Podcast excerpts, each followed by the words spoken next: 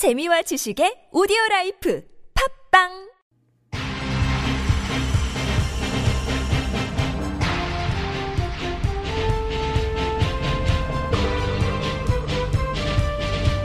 색다른 시선 김종배입니다.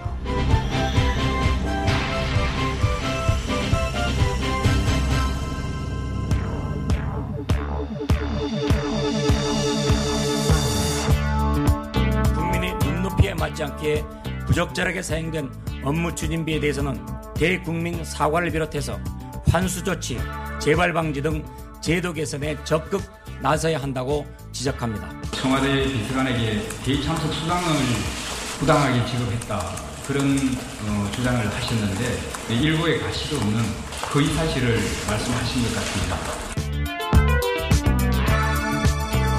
심재철 자유한국당 의원 그리고 이정도 청와대 총무비서관의 주장 차례로 들어봤는데요. 양쪽의 공방 한마디로 평행선입니다. 어떻게 해결해야 할까요? 뭐 물론 검찰 수사라는 사법 절차가 기다리고 있긴 합니다만 그 전에 국민 스스로 해결할 여지는 얼마든지 있습니다. 한쪽에서는 국민의 알 권리 운운하고 다른 쪽에서는 국가의 기밀을 운운하기에 하는 말인데요. 양쪽이 그렇게 떠받드는 주권자 국민이 직접 판정할 수도 있는 것 아니겠습니까? 국민 여러분, 어느 쪽 말이 맞을까요?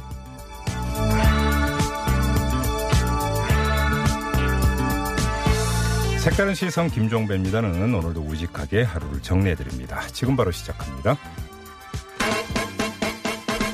뉴스 따라 읽지 않고 따져 읽습니다. 시사통과 똑 기자의 뉴스 해부. 네, TBS 보도국의 양아랑 기자 모셨습니다. 어서 오세요. 네, 안녕하세요. 자, 첫 소식 가보죠.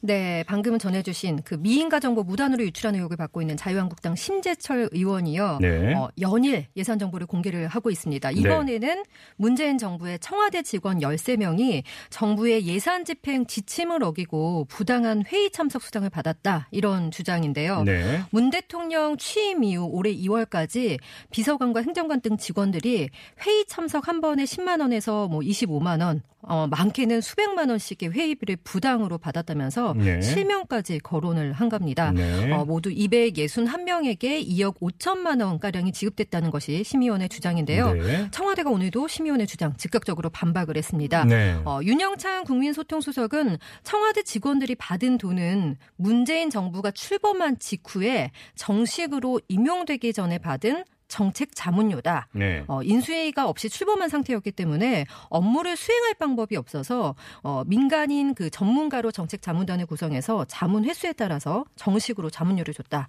이런 설명을 내놨고요. 네. 어, 앞서서 이 정도 청와대 총무비서관 일고의 가치가 없다라고 일축했는데 네. 어, 현 정부가 출범한 이후에 두 달 가까이를 이제 철야도 했다. 그런데 하루 2시간 근무 수당인 15만 원만 지급을 했고 음. 이것도 예산 집행 지침에 근거한 것이 다. 그리고 우리가 감사원 감사에서 적합 판단까지 받은 사안이다. 이렇게 강조를 했습니다. 네. 어, 그런데 이제 세계일보 기사를 보니까요. 네. 박근혜 정부 시절 청와대 행정관은 이렇게 말을 했던데요. 어, 정식 임용되기 전까지 회의 수당 같은 어떤 급여성 수당도 받은 적이 없다라고 반박을 하고 있고요. 네. 심의원도 청와대 직원들에게 지급된 것은 정책 자문료가 아니라 음. 회의 참석 수당으로 나와 있다. 이렇게 지적을 하고 있습니다. 알겠습니다. 공방이 갈수록 뜨거 워지고 있는데요. 이 뉴스웨브 끝나는 대로 체크 포인트 두 개가 있는 것 같습니다. 이에 대한 전문가하고 인터뷰가 기다리고 있으니까 한번 그것까지 들어보시고 국민 여러분께서 판단을 해주시기 부탁드리겠습니다. 자, 다음으로 가죠. 네, 남북이 오늘 남북 공동 연락사무소 소장 회의를 열어서 14선언 11주년 기념 행사를 다음 달 4일에서 6일까지 평양에서 개최하는데 어, 의견에 접근을 했습니다. 네. 어, 남북이 14선언을 기념하는 공동 행사를 한다면 이번이 이제 처음이 되는 건데요. 네. 어, 14선언 11주년 기념 행사 개최 어, 평양 공동 선언을 통해서 합의한 사항입니다. 음. 어, 우리 측에서는 대표단 150명 내외가 참석할 것으로 예상되는데 어, 뭐 실무적인 문제들은 앞으로 남북 공동 연락사무소를 통해서 계속 협의해 나가기로 했는데요. 네. 연락사무소가 생기니까 참 여러 가지로 좋은 것 음, 같아요. 네 네. 계속적으로 실무적인 얘기를 하고요. 네. 어, 그리고 임종석 대통령 비서실장 주재로 열린 남북 공동선언 이행 추진위원회도 열렸는데요. 네. 남북이 동해선과 서해선 철도 연결을 위한 남북 공동 현지 조사 다음 달 중에 착수하는 방안을 추진하기로 했습니다. 네. 그리고 유엔사와 협의도 실시하기로 했는데 음. 뭐 앞서서 기억하시겠지만 그 남북이 유엔사 반대로 경의선 철도 북측 구간 조사하려다가 그 계획이 무산된 적이 있잖아요. 그렇죠, 그렇죠. 네, 오늘 김의겸 청와대 대변인도 브리핑에서 이런 부분을 말을 했는데요. 한미 회담에서 철도 연결 관련 제재 문제가 언급된 거냐 이런 지적이 나오니까 질문이 나오니까 음. 한미 정상 사이에서 평양 공동 선언의 내용 그리고 비핵화 문제에 대해서 충분하게 교감이 있었다 이런 선에서 좀 이해를 해달라 이렇게 네. 답을 했습니다. 네. 어, 그리고 이제 어제 저희가 전화드렸는데 2032년 하계 올림픽 남북 공동 유치 하기로 음. 지금 추진을 하고 있는데 그렇죠. 어, 이거를 그 IOC 국제올림픽위원회에 정식 안건으로 상정을 하고요. 네. 2020년 도쿄올림픽부터요. 음. 아예 남북이 예선전부터 함께 참가하는 방안을 북한과 협의를 하기로 했다고 밝혔습니다. 아, 올림픽 정신의 첫 번째가 이거 아닙니까? 세계 평화. 그잖아요. 남북 공동 그 개최처럼 세계 평화에 기여하는 방안이 어디 있습니까? 그렇죠. 흥행에도 좋고요. 그렇죠. 평양 한번 꼭 가봐야 되기 때문에. 네. 자, 다음 소식은요. 어, 전국 600여 개 고등학교에서 특정 학생에게 상을 몰아주고 있다 이런 의혹이 제기가 됐습니다. 네. 국회 교육위원회 소속 김혜영 더불어민주당 의원이 교육부에서 이제 제- 자료를 제출받았는데요. 그 네. 자료 보니까 지난해 1년 동안 한 학생에게 20개 이상의 상장을 발급한 고등학교가 한 627개에 달했습니다. 네. 어, 특히나 충남과 서울의 한 고등학교 한 학생에게 지급한 상장이요. 1년간 뭐 무려 각각 88개. 88개요? 그렇습니다. 1년간? 네, 1년간 한 학생에게 88개. 그럼 방학 빼고. 그러니까 79개. 아니, 아니, 방학 빼고 88개 하면은 좀한 달에 상장을 몇 개 받았다라는 거예요? 그러니까 얼마나 많은 그런 예. 예, 뭐 대회들을 개최했는지는 모르겠는데 네. 그리고 뭐 이제 경기도의 한 학교 같은 경우는 1년 동안 80개, 80개의 상장을 발급을 했는데요. 이 중에서 4분의 1이면 20개잖아요. 음. 그 20개가 한 학생에게만 돌아간 거죠. 몰아주겠군요. 그렇죠. 네, 네. 뭐그 학생부 종합 전형 비율 계속 높잖아요. 뭐 내신 성적뿐만 아니라 수상 내역, 자격증 뭐 여러 가지 참여 활동들 종합 평가하는데 음. 어 이런 비율이 높아지면서 스펙을 부풀리기 위해서 고등학교들이 상을 좀 남발하고 있다. 이런 의혹은 꾸준히 제기됐거든요. 네네. 네, 김 의원이 입시 공정성을 위해서라도 교내 수상과 관련해서 명확한 음. 공정한 가이드라인을 마련해야 된다. 이런 필요성을 제기하고 있습니다. 알겠습니다. 자, 그리고요. 네, 어제 윤해 사회부총리 겸 교육부 장관 후보자에 대한 인사청문 보고서 채택 무산이 됐습니다. 그렇죠. 어, 그러면서 이제 문재인 대통령이 유 후보자에 대한 인사청문 보고서 다음 달 1일까지 다시 채택해달라 이렇게 국회에 요청하기로 했는데요. 다음 주 월요일이잖아요. 네, 음. 뭐 보고서 채택될 가능성은 사실 좀 낮아 보이죠. 그렇죠. 네, 자유한국당 음. 등 야당이 뭐 각종 의혹으로 인해서 뭐 반발하고 있기 때문인데 네. 어, 어제도 국회 교육위원회에서 이 인사청문 보고서 채택 여부 논의를 하려고 했는데 아예 한국당 의원들이 참석하지조차 않았습니다. 네. 뭐 그렇다고 해도 이번 재요청 기간에도 청문 보고서가 채택되지 않는다고 해도 음. 어, 대통령은 유 후보자를 직권으로 장관에 임명할 수가 있습니다. 재송부 요청 기한이 상당히 짧잖아요. 네. 이런 걸 보면 이제 임명 절차에 들어갔다 이렇게 해석을 해도 무방할 것 같아요. 네. 자, 그리고요. 어, 미국에서도 지금 청문회가 열리고 있는데요. 네. 도널드 트럼프 미국 대통령이 지명한 연방 대법관 브렛 캐버노 아, 그 예. 지명자가 있는데 시, 시끄럽던데. 네, 지금 상원 청문회에서 미투 폭로가 나왔습니다. 네. 미국에서 이제 미투 운동이 처음 시작됐는데 네. 이 캐버노 지명자에 대해서 그 동안에 제기된 성추문 의혹만 지금 다섯 건이 제기가 됐습니다. 네. 예, 이 청문회에는 지명자의 고등학교 시절 성폭행 미수 의혹을 제기한 크리스틴 포드라는 어떤 이제 캘리포니아의 한 심리학과 교수가 나왔는데요. 네. 캐보나의 그 성폭력이 내 기억 속에 깊이 각인돼 있다. 결코 잊지 못할 것이라면서 내가 불안과 포비아, 뭐 외상 후 스트레스 장애 이거에 시달리면서 내 인생이 철저하게 바뀌었다 이렇게 음, 말을 했습니다. 네. 어, 지금 자신이 이런 것에 대해서 폭로하는 것에 대해서는 정치적인 공세다 이렇게 공화당 뭐 안팎에서 이렇게 주장을 하고 있는데요. 네. 정치적인 동기와는 아무런 상관이 없다라고 반박을 했습니다. 음. 어, 캐보노 지명자는 계속 자신의 결백을 주장하고 있는 상황이고요. 네. 사퇴 요구하라는 뭐 사퇴 촉구 이- 목소리가 크지만 불가하다 이런 음. 입장을 보이고 있고요. 음. 트럼프 대통령도 청문회가 끝난 다음에 트위 터를 통해서 캐보노를 지지한다 이렇게 옹호를 했습니다. 그래요. 여기저기 시끄럽습니다. 네. 운동으로요. 네. 다음은요. 경기도 안양시가 지난해 대선을 앞둔 시점이었는데요. 네. 어, 뭐 공공도서관들이 있잖아요. 여기에 어, 그 당시에 문재인, 이재명, 박원순 등 당시 이제 더불어민주당 대통령 후보 그리고 촛불혁명과 관련된 서적 그리고 박근혜, 최순실 비판 서적 어, 이런 서적 등을 구매하고 대출을 하는 것을 제한했다. 라고 한겨레가 보도를 했습니다. 그래요? 네. 음. 아, 우리 진행자의 책은 혹시 포함이 되진 않았는지 모르겠는데요.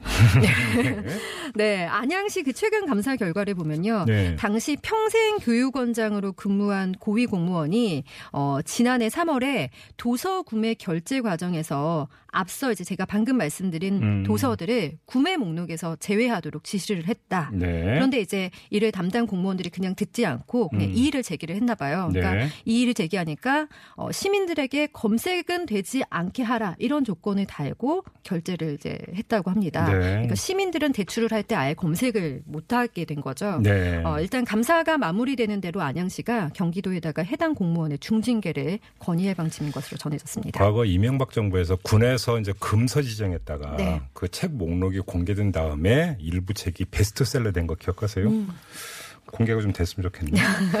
책 내용들은 좀 나와 있더라고요. 지금 제목들을 그러게요. 보면요. 네. 네. 기사 보면 되실 것 같고요. 네, 한 소식만 더 전해주시죠. 네, 다음 달 제주에서 대한민국 해군 국제 관함식이 열리는데요. 네. 여기에 일본이 참가를 합니다. 음. 어, 그런데 이제 우리 해군이 최근 일본 등 국제 관함식 해상 사열에 참가하는 그 15개 나라의 공문을 보내 가지고 이제 협조 요청을 한 게 있는데 네. 참가하는 함선에 자국 국기와 태극기만을 달아달라 이렇게 네. 요청을 한 겁니다. 네. 근데 이걸 두고 일본이 반발을 하고 있어요. 음. 어, 일본이 반발하는 이유는 이 해상 자위대에 우길기를 달지 말라 이런 요청으로 받아들이고 있기 때문인데 이 우길 우길 승천이 일본 제국주의 저거 저거 아니에요 깃발 아니었어요? 그렇죠. 네. 그 상징으로 여겨지잖아요. 네. 그리고 우리나라에서도 뭐 어떤 연예인이 그거 관련된 사진을 찍었다거나 옷을 입었다거나 해가지고 많이 논란이 되고 국민 정서상에서는 조금 좋지 않잖아요. 아, 그것도 우리 땅에서 열리는 거잖아요. 그러니까요. 그럼 어떻게 우리가 용납을 해요? 그렇죠. 용납할 네. 수 없죠. 그렇죠.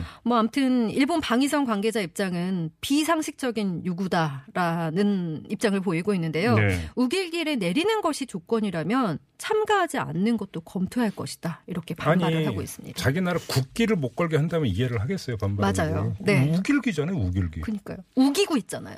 오. 네. 네. 나임 괜찮았나요? 어 괜찮았어요. 네. 뭐 네. 모기 싫으면 오지 말라고 하세요. 네. 그러니까 좀 사이좋게 좀 이웃 나라와 살아보고 싶은데 그러니까 뭐 어렵네요. 뭐 아쉬운 게 자기들이 줄인가. 네, 네. 알겠습니다. 이렇게 이제 뉴스에보 마무리해야 되는데요. 오늘 아주 특별히 어, 우리 애청자 여러분께 한 말씀 더 드려야 되겠습니다. 지금까지 뉴스에보를 담당해 주셨던 양아란 기자가 오늘로 끝이랍니다. 아, 다음 주부터는 양아란 기자의 목소리를 이 낭낭한 목소리를 들을 수가 없는데요. 그래서 제가 여쭤봤어요. 그러니까 시원한 거 몇 퍼센트, 섭섭한 거 몇 퍼센트 이렇게 여쭤봤더니 시원한 게 훨씬 더 높다고. 아, 제가 언제 그런 말씀을 드렸습니까? 뭐, 와, 입에 침 나부라고 해야지. 제가 사실 여쭤보고 싶었어요. 저랑 이제 방송 못 하시는 거 시원하세요, 섭섭하세요? 아유, 섭섭하죠. 당근 섭섭하죠. 네. 네, 진정성이 근데 안 왜, 보입니다. 왜 시원한 게 훨씬 더 많다고 그렇게 얘기를 하세요? 이렇게. 저는 시원한 게 훨씬 많다라고 제가, 얘기한 누, 적이 제가 없는데요. 누차 방송에서 저는 속이 좁고 네. 뒤끝 장렬하는 사람이 그렇게 얘기를 했는데 이 렇게 진실을 얘기를 하면 진실을 아, 네. 그러니까요. 어, 아무튼 그동안 고생 많이 하셨고요. 네, 저 뭐 사실 제가 연예인은 아니지만 네. 제가 부족한 거 많이 알고 있거든요. 그런데 음. 청취자 여러분들이 네. 되게 많이 격려를 해주시고 응원을 해주신 분들이 있, 어서 제가 그냥 정말 감사하다는 말씀 드리고 싶고 그러게요. 네, 아마 다음에 오시는 분이 음. 더 깊고 재미있게 어, 뉴스를 전해주시지 않을까 이런 9700, 생각을 네. 합니다. 9700님이 서운해요 양 기자님 이렇게 좀 문자를 보내주셨는데요. 고맙습니다. 네, 1332님은 아람 기자 가지마라고 또 이렇게 보내주셨네요. 아, 제가 원래 가지- 추석 가지- 연휴 때 가지 말래요? 추석 연휴 때 사실 제가 그 노래를 좀 불렀어야 되는데 네. 그걸 못 불렀다는 게좀 어, 안타깝네요. 3019님 우리 왕 애청자신데 왜 자르나요? 충격입니다. 이런 문자를 주셨는데요. 그게 아니고 보도국에서 일이 많다고. 아니요. 네. 어, 저 이거 하나만 읽고 맞춰도 될까요? 뭐요? 깐종 마늘님이 음. 김종배님 잘 좀 해주시지 얼마나 못되게 하셨으면 아, 왜 내. 저에 대한 이미지가 이렇게 이상하게 왜곡돼 있을까? 네. 빨리 정정하고 가세요. 네, 굉장히 좋으신 분이고요. 네. 네. 그렇습니다. 그 한 남자 아시죠? 네, 뉴스밖에 모르는 음, 한 남자 바- 색다른 시선 많이 사랑해 주십시오. 동시대 시청, 청취율 1위 방송입니다. 어려운 말 하니까 말을 잊지. 아무튼 양아랑 기자 그동안 고생 많이 하셨습니다. 어, 네. 가기 전에 노래는 음. 가지마. 이거 뭐라 뭐라고 해야 되지? 어. 고맙습니다. 네, 노래 잘 부르는데. 자, 양아랑 기자에게 박수 보내면서 아쉽지만 인사 나누겠습니다. 수고하셨어요. 네, 고맙습니다. 뉴스를 보는 새로운 방법. 색다른 시선 김종배입니다를 듣고 계십니다.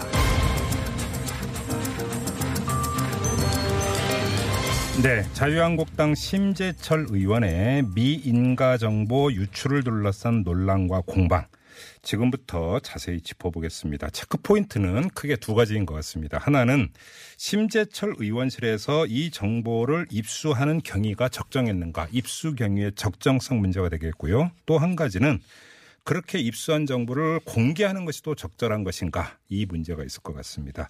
이 두 체크 포인트에 대한 그 각각의 전문가의 어, 진단과 분석 들어보는 시간 마련했습니다.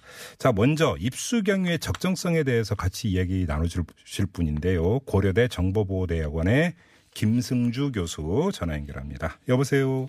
예, 안녕하세요, 교수님. 네, 안녕하십니까. 지금 양쪽의 주장이 완전히 갈리는데요. 심재철 의원 쪽은 컴퓨터의 백스페이스 키를 눌러서 관련 자료를 그냥 보게 됐다. 아주 단순한 것이었다. 이렇게 지금 주장을 하고 있고.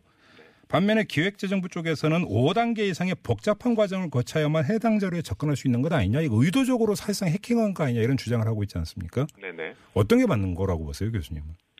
어, 일단은 많은 분들이 뭐 해킹 뭐 이러면 네. 그게 무슨 굉장히 뭐 고난이도 기술인 줄 알고 계세요. 네. 그러다 보니까 이게 좀 의견이 갈리는 것 같고요. 네. 일단 해킹이라고 하는 건 뭐냐면 네. 우리가 어떤 프로그램이나 어떤 시스템을 만들 때 보면 음. 이제 설계를 한 다음에 그거를 뭐 소프트웨어 같은 걸로 구현을 하지 않습니까? 그렇죠. 그런데 설계를 당초에 아예 잘못했다거나 네. 아니면 프로그램으로 구현하는 데 있어서 그게 실수가 들어가서 네. 오류가 발생할 수가 있습니다. 그렇죠. 오류 있을 수 있죠. 예, 네. 그러면 해킹이란 건 뭐냐면 이런 오류를 이용해서 네. 그 시스템에 허가받지 않은 자료들을 획득하거나 어. 정보를 획득하는 걸 보통 우리가 해킹이라고 그러거든요. 예, 예. 자, 그런데 왜 지금 양측의 의견이 나눠지고 있냐 하면 네. 그걸 이제 좀 예를 들어서 말씀을 드리면 네. 이제 우리가 인터넷 뱅킹을 한다고 한번 생각을 해보시자고요. 예, 예. 그럼 인터넷 뱅킹을 처음에 하려면 뭐 아이디하고 비밀번호를 치든가 뭐 공인인증서를 통해서 로그인한다든가 해야 되지 않습니까? 그럼요. 예. 예, 그래서 인터넷 뱅킹에 뭐 아이디하고 패스워드를 쳐서 로그인을 했어요. 음. 그 다음에 내가 계좌 조회도 하고 계좌 이체를 하려고 그러는데 네. 일반적으로 계좌 이체를 하려고 그러면 뭐 받는 사람 계좌 번호도 치고 금액도 쳐야 되잖아요. 네, 네. 그런데 그 단계에서 금액을 안 치고 음. 내가 고의든 아니면 우연찮게든 네. 백스페이스 키를 두 번 쳐본 거예요. 네. 그랬더니 갑자기 그 시스템에서 화면이 바뀌면서 네. 모든 사람의 계좌 정보가 다 화면에 막 뜨는 거예요. 헐. 예. 그렇죠? 예. 자 그러면 예. 지금 저 심재철 의원 쪽은 뭐라 그러냐면 네. 어 내가 백스페이스 키를 두 번 연속으로 넣어서 모든 정보가 다 뜨긴 했지만 네. 내가 맨 처음에 나에게 부여된 합당한 아이디하고 비밀번호를 쳐서 로그인한 건데 네. 왜 해킹이냐라고 얘기하고 있는 거거든요. 네네. 그리고 저쪽 기재부 측에서는 음. 아이디 패스워드를 처음에 쳐서 로그인했다 하더라도 네. 보통이라면 메뉴바 메뉴를 통해서 접속을 하거나 아, 그렇죠. 예. 예. 아니면 계좌번호 치는 날에는 계좌번호만 쳐야 되고 네. 금액을 치는 날에는 금액만 쳐야 되는데 네. 거기에 그 합당한 걸안 치고 백스페이스를 누른 거 아니냐. 음. 그래서 다른 사람 정보도 가져간 거 아니냐. 네. 그래서 해킹이다 이렇게 얘기를 하고 있는 거거든요. 그러면 조금 전에 교수님께서 해킹이라고 하는 거- 용어에 대해서 정의를 내려주셨잖아요. 네. 그게 고의든 우연적인 것이든 간에 그다음에 그 오류 때문에 우연적으로 그것이 연결이 됐다 하더라도 그것도 해킹에 해당이 된다고 말씀하셨으면 심재철 의원 쪽에서 주장한 대로 백스페이스 눌렀더니 이게 나오더라. 그래서 우리는 내려받은 것이다 하더라도 그게 사실이라 하더라도 그건 해킹에 해당이 된다. 이런 말씀이시잖아요. 그렇죠. 왜냐하면 어 보통 어 이 어떤 그 메뉴판에 있는 거 외에 네. 다른 이것저것을 입력해서 네. 가장 중요한 것은 자기한테 허가되지 않은 다른 자료까지도 봤잖아요. 네네. 그러니까 일종의 해킹에 성공했다라고 봐야죠. 예. 근데 이제 우리가 보통 해킹하면은 아, 나 이제 지금부터 작정하라고 저기 털어야지. 이렇게 이제 고의성, 그다음에 계획성 이런 것들을 우리가 먼저 뇌리 속에 떠오르지 않습니까? 그렇죠. 그런데 보통 일반적으로 해커들은 어떻게 하냐면 예. 예를 들어 우리가 뭐 포털 사이트 들어가면 네. 뭐 검색 창에다 검색어를 이렇게 치지 않습니까? 네네. 근데 단순한 일반적인 검색어를 치는 게 아니고 예. 이것저것 그냥 아무거나 막 넣어보는 거예요. 어. 그러다가 아주 우연찮게 어 이렇게 했더니 이게 막 안으로 들어갈 수 있네 이런 식으로 해서 이제 보통 해킹들이 많이 이루어지거든요. 아, 예, 예. 그래서 요 심지철 의원이 하신 건 해킹에 성공한 거예요, 그냥. 아, 그렇게 규정하, 그러니까 그렇게 규정해도 된다는 예, 말씀이십니까? 예. 그게 반드시 뭐 목적성을 갖고 한다거나 네. 반드시 고난이도의 기술을 이용해서만 해킹이 가능한 건 아닙니다. 자, 그러면 교수님의 말씀을 받아갖고 제가 그럼 질문을 다시 드리면 이게 해킹이 안 되기 위해서는 뭐 우연이든 고의든 백스페이스 눌러서 보니까 그 자료가 주르륵 나왔어요. 그럼 거기서 덮고 내려받는 게 아니라 다시 나와야만이 그 이제 해킹이 아닌데 내, 내려받았으니까 그건 해킹이다 이런 말씀이신 거잖아요. 그러니까 어, 지금 여기서 이제 문제는 뭐냐면 네. 해킹이라는 것 자체가 시스템의 오류를 이용해서 네. 자기한테 허가받지 않은 행동들을 할 수 있게끔 하는 걸 해킹이라고 그러거든요. 예, 예. 근데 분명한 거는 어, 백스페이스 키를 눌러서 네. 허가받지 않은 자료까지 다 열람할 수 있었단 말이죠. 네. 그렇죠. 그래서 일종의 그거는 해킹에 성공했다라고 봐야 되는 것이고요. 네네. 자, 그럼 이것이 과연 어, 법에 저촉되는 행위냐 아니냐라고 그렇죠. 예. 봤을 때 네. 어, 우리나라에는 정보통신망법이라고 그래서 네. 정보통신망 이용 촉진 및 정보보호 등에 관한 법률이라고 하는 게 있습니다. 음.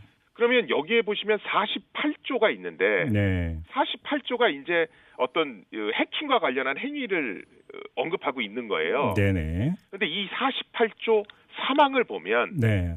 누구든지 음. 정보통신망의 안정적 운영을 방해할 목적으로 네. 대량의 신호 또는 데이터를 보내거나 음. 부정한 명령을 처리하도록 하는 등의 방법으로 네. 장애를 일으키게 해서는 안 된다 이렇게 돼 있거든요. 그러면 프로그램의 오류를 이용하는 것 자체가 안정적 운영을 방해하는 행위로 본다 이렇게 그렇죠. 해석을 해야 되는 겁니까? 중요한 건 안정적 운영을 방해할 목적으로라는 게 있잖아요. 그렇죠. 목적성이죠. 예, 예. 굉장히 광범위한 정의거든요. 그렇죠. 예를 들어서 기재부가 예. 어 이렇게 백스페이스를 두개 넣어서 와서 다른 사람들의 자료를 무단으로 막 가져가서 열람하거나 음. 그걸 외부에 노출시키는 행위를 음. 안정적 운영을 방해하려고 하는 거다라고 판단을 내리면 네. 이 정보통신망법의 48조 사망에 저촉이 되는 거란 말이죠. 네네.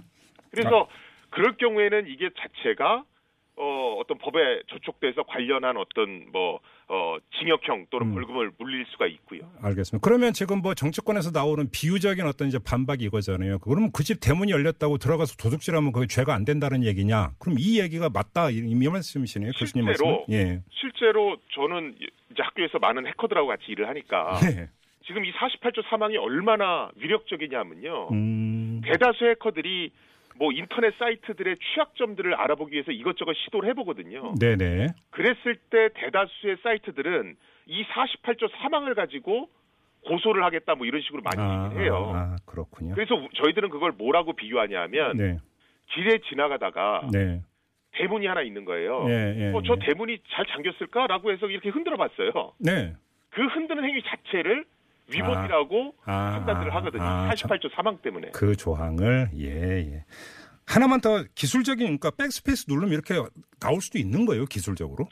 잘못 만들었을 게. 그러니까 사실은 예. 어 저는 제가 보기에는 이 정보통신 망법에 비춰봤을 때 네. 사실은 일반 해커들이 하는 대로 한다라면 네. 어 이게 취약점이 있네라고 해서 그걸 그냥 신고해서 고치게 해야 되는 게 올바른 거거든요. 그렇죠.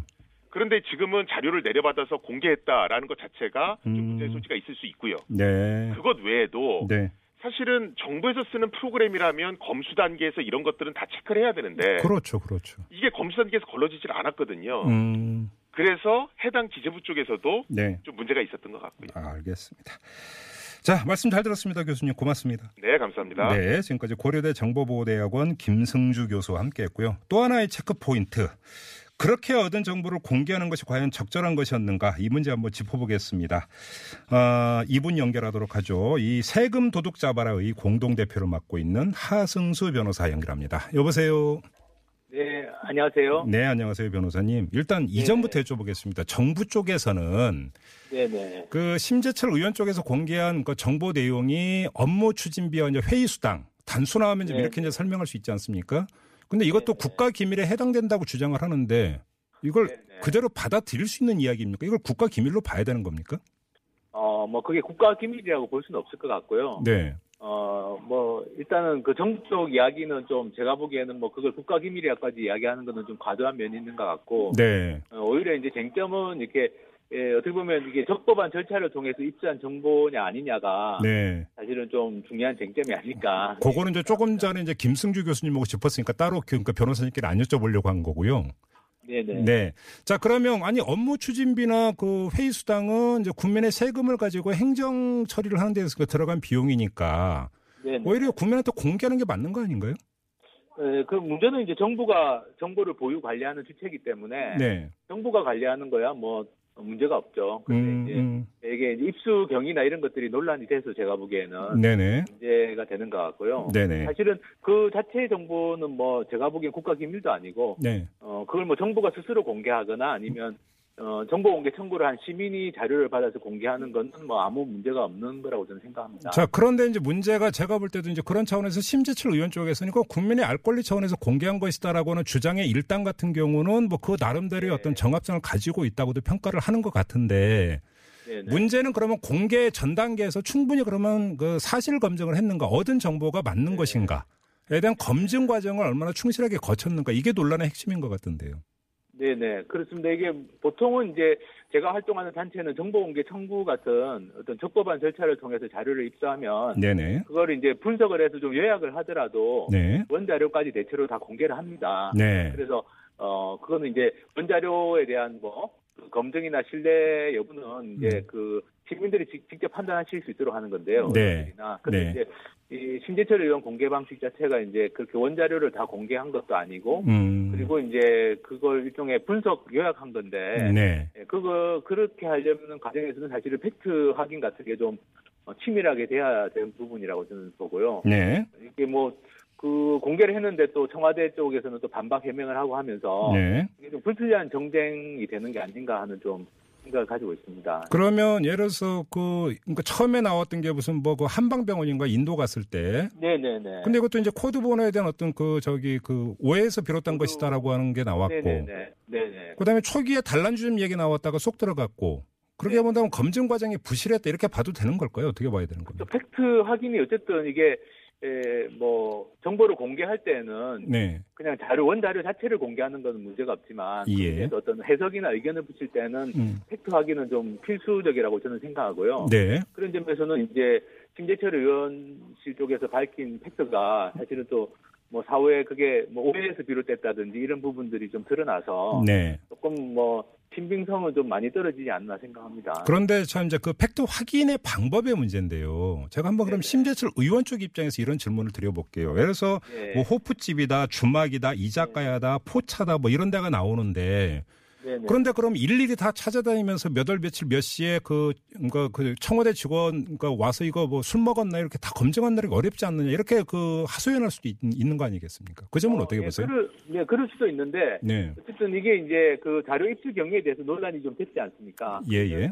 제가 생각하기에는 그래도 그런 뭐 분석 자료를 공개하기 전에 한번 뭐 반론이라든지 해명을 들어보는 거는 좀 필요하지 않았을까? 아, 예를 들어서 뭐 청와대, 청와대 업무 추진비라면 청와대 쪽에 그러니까 공개 전에 문의라도 했어야 되는 것 아니냐 이런 말씀이신가요? 그렇죠. 뭐 저희도 이제 정보 공개 청구해서 이제 자료 공개하는 시민단체지만 네. 이제 저희가 뭐 어떤 자료를 분석해가지고 의견을 낼때 음. 혹시 이제 저희도 좀 오류가 있을 수 있으니까 네. 어, 상대방 쪽에다가 이제 어, 확인을 좀 하거든요. 필요한 예. 경우에는. 예, 예. 우리가 보기에는 이런 문제가 있는 것 같은데, 음흠. 예, 당신들이 혹시 뭐 해명할 게 있냐. 음. 보통 언론도 이제 그런 기회를 좀 주지 않습니까? 네네. 그런 점에서는 좀 이게 이제 상당히 큰 뭐 이렇게 관심을 갖고 있는 상황인데 음. 언론이나 시민들이 근데 조금 뭐 자료 검증이 부실하지 않았나라는 생각을 좀 해봅니다. 근데 좀 일각에서는 이번 이 건을 가지고 이제 고 노회찬 의원이 이제 삼성 엑스파일 공개했다가 의원직 박탈까지 된 적이 있지 않습니까? 네네. 이거하고 비교하는 그 시각도 있던데 그 시각은 어떻게 평가하세요?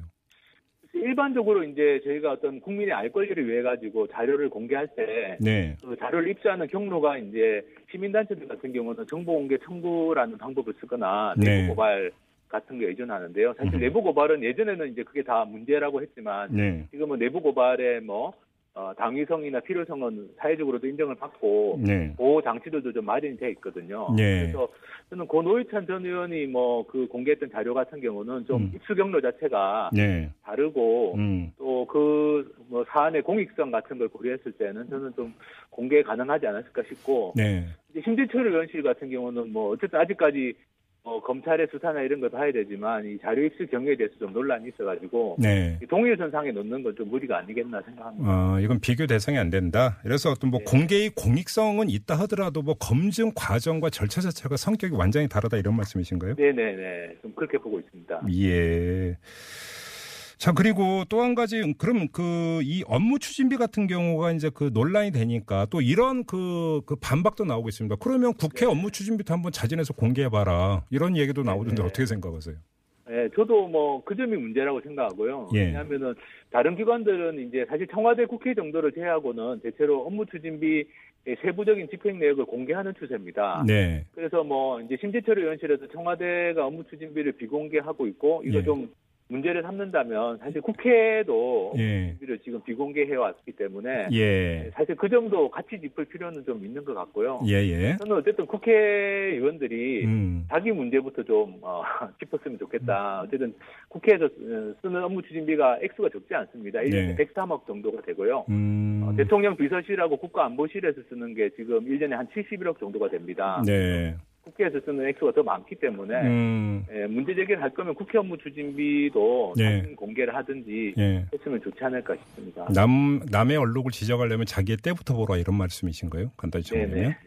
예, 네. 알겠습니다. 뭐 저는 그게 어, 그랬다면 더 설득력은 있지 않았을까 생각합니다. 알겠습니다. 그리고 좀 약- 이건 좀 그 약간 그 뭐 그 좀 작은 부분이긴 하지만 그래도 이 그 사안을 바라보는 그 평가의 관점에 있어서는 중요한 문제일 수도 있는데 네. 업무 추진비 내역을 공개를 하면서 그러니까 공무원들한테 지급하는 카드 같은 경우는 그러니까 밤 11시 이후에는 가급적 사용을 못 하도록 되어 있는데 네네. 청와대 같은 경우는 밤 11시 넘어서도 뭔가 사용한 게 나왔다. 그래서 아까 했던 호프 주막 뭐 이자가 이런 데가 좀 등장한 거 아니냐.